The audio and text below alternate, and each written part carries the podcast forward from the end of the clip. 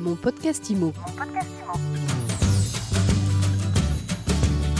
Bienvenue dans ce nouveau numéro de mon podcast IMO. Chaque jour, un point sur l'actualité de l'immobilier avec un de ses acteurs en interview. Aujourd'hui, je suis avec euh, Jérôme Druna. Bonjour Jérôme. Bonjour. Vous êtes directeur général de l'APAGL, une entité du groupe Action Logement spécialisée dans les aides au logement et notamment le fameux dispositif bien connu, le dispositif euh, Visal, qui existe depuis 2016.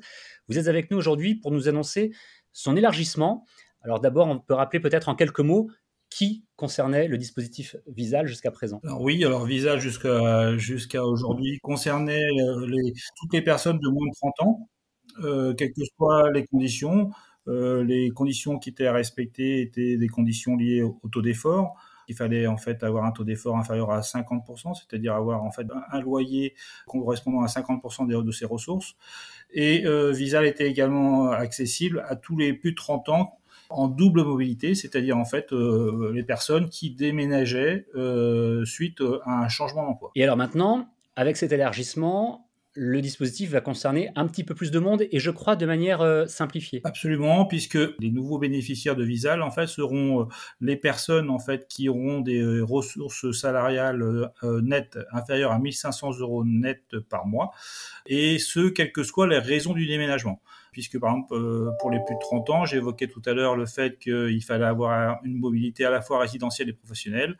Euh, à partir d'aujourd'hui, il suffira en fait euh, de vouloir déménager, par exemple parce que on veut se rapprocher de son lieu de travail ou parce que la composition de la famille a changé. et à ce moment-là, on aura accès à Visal. Votre travail à la PAGL, c'est de concevoir, si je regarde l'émission, hein, c'est de concevoir des offres en fonction des besoins des locataires comme des propriétaires en fonction des territoires également. C'est d'anticiper aussi les besoins, les évolutions et d'accompagner ensuite, évidemment, c'est logique, la diffusion de ces offres. Si vous voulez bien, j'aimerais qu'on s'arrête quelques instants sur euh, le deuxième point, anticiper les besoins et les évolutions. Ça veut dire que c'est un gros travail de veille sur le marché de l'immobilier, le marché de l'emploi, la densité, les, si on prend un exemple concret, ce qui s'est passé récemment avec euh, la pandémie, avec le Covid-19, avec beaucoup de gens qui veulent déménager, qui veulent quitter des grandes villes ou aller plus à la campagne, vous, ça vous alerte et vous préparez des choses, vous vous dites qu'il faut peut-être préparer des choses par rapport à, ce type d'événement? Oui, en fait, euh, effectivement, euh, la PAGE est une, structure d'ingénierie, donc en fait, comme vous disiez, en fait, elle analyse en fait le, le, marché locatif privé pour voir exactement en fait quels éléments en fait on pourrait apporter pour faciliter l'accès au logement et à l'emploi. Si on prend par exemple euh, les, les, dispositifs de sécurisation locative que Action Logement a pu, a pu mettre en place, en fait, c'était une anticipation des partenaires sociaux. Euh, c'était cette anticipation consistait en quoi? Elle consistait en fait à constater que euh, sur le marché du travail, 80% euh, des entrants dans le marché du travail rentraient avec des contrats à durée déterminée.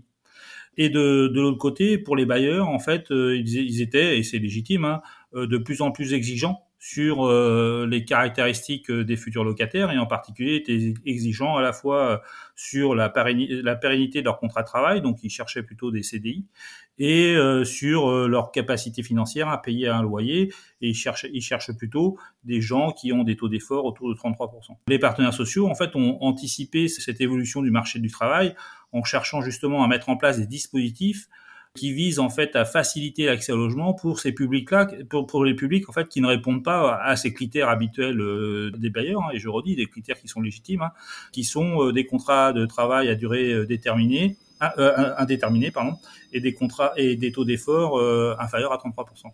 Donc voilà ce que fait la Pagel. En fait, elle, elle, cherche en fait à anticiper des mouvements euh, euh, qui touche à la fois le marché du travail et le marché du logement, puisque l'objectif des partenaires sociaux au logement, c'est bien de en fait permettre l'accès au logement pour permettre l'accès à l'emploi et euh, donc de, trouver des dispositifs. Et aujourd'hui, le, dernier dispositif mis en place, c'est Visal, et ce dispositif fonctionne effectivement bien puisqu'il est plébiscité par les utilisateurs puisque 95% des bailleurs euh, usagers sont satisfaits et 73% des locataires usagers euh, euh, recommandent Visal. Oui, effectivement, c'est un dispositif qui fonctionne très bien, puis qui a réussi aussi à, se faire une place, à être connu et reconnu, ce qui n'est pas toujours évident. Les dispositifs d'aide en France sont divers et variés, nombreux, ils changent parfois selon les territoires, et souvent, les gens qui pourraient en bénéficier ne sont même pas au courant qu'ils existent, alors que Visal est, véritablement bien connu. Visal, c'est un service gratuit. Pour terminer, Jérôme Druna, j'aimerais avoir votre avis sur les startups de la PropTech qui proposent depuis quelque temps des services similaires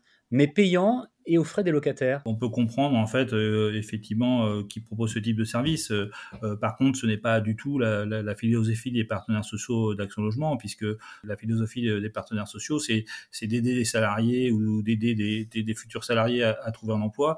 Et aujourd'hui, les partenaires sociaux d'Action Logement souhaitent plutôt mettre en place des dispositifs gratuits qui permettaient en fait de faire payer plutôt le bailleur que de faire payer le locataire. Ce n'est pas aujourd'hui euh, la position des partenaires sociaux de faire payer le locataire pour pouvoir en fait euh, garantir euh, son accès à un logement. Jean Drunard, merci beaucoup. Je rappelle que vous êtes directeur général de l'APGL, l'entité du groupe Action Logement spécialisée dans les aides au logement.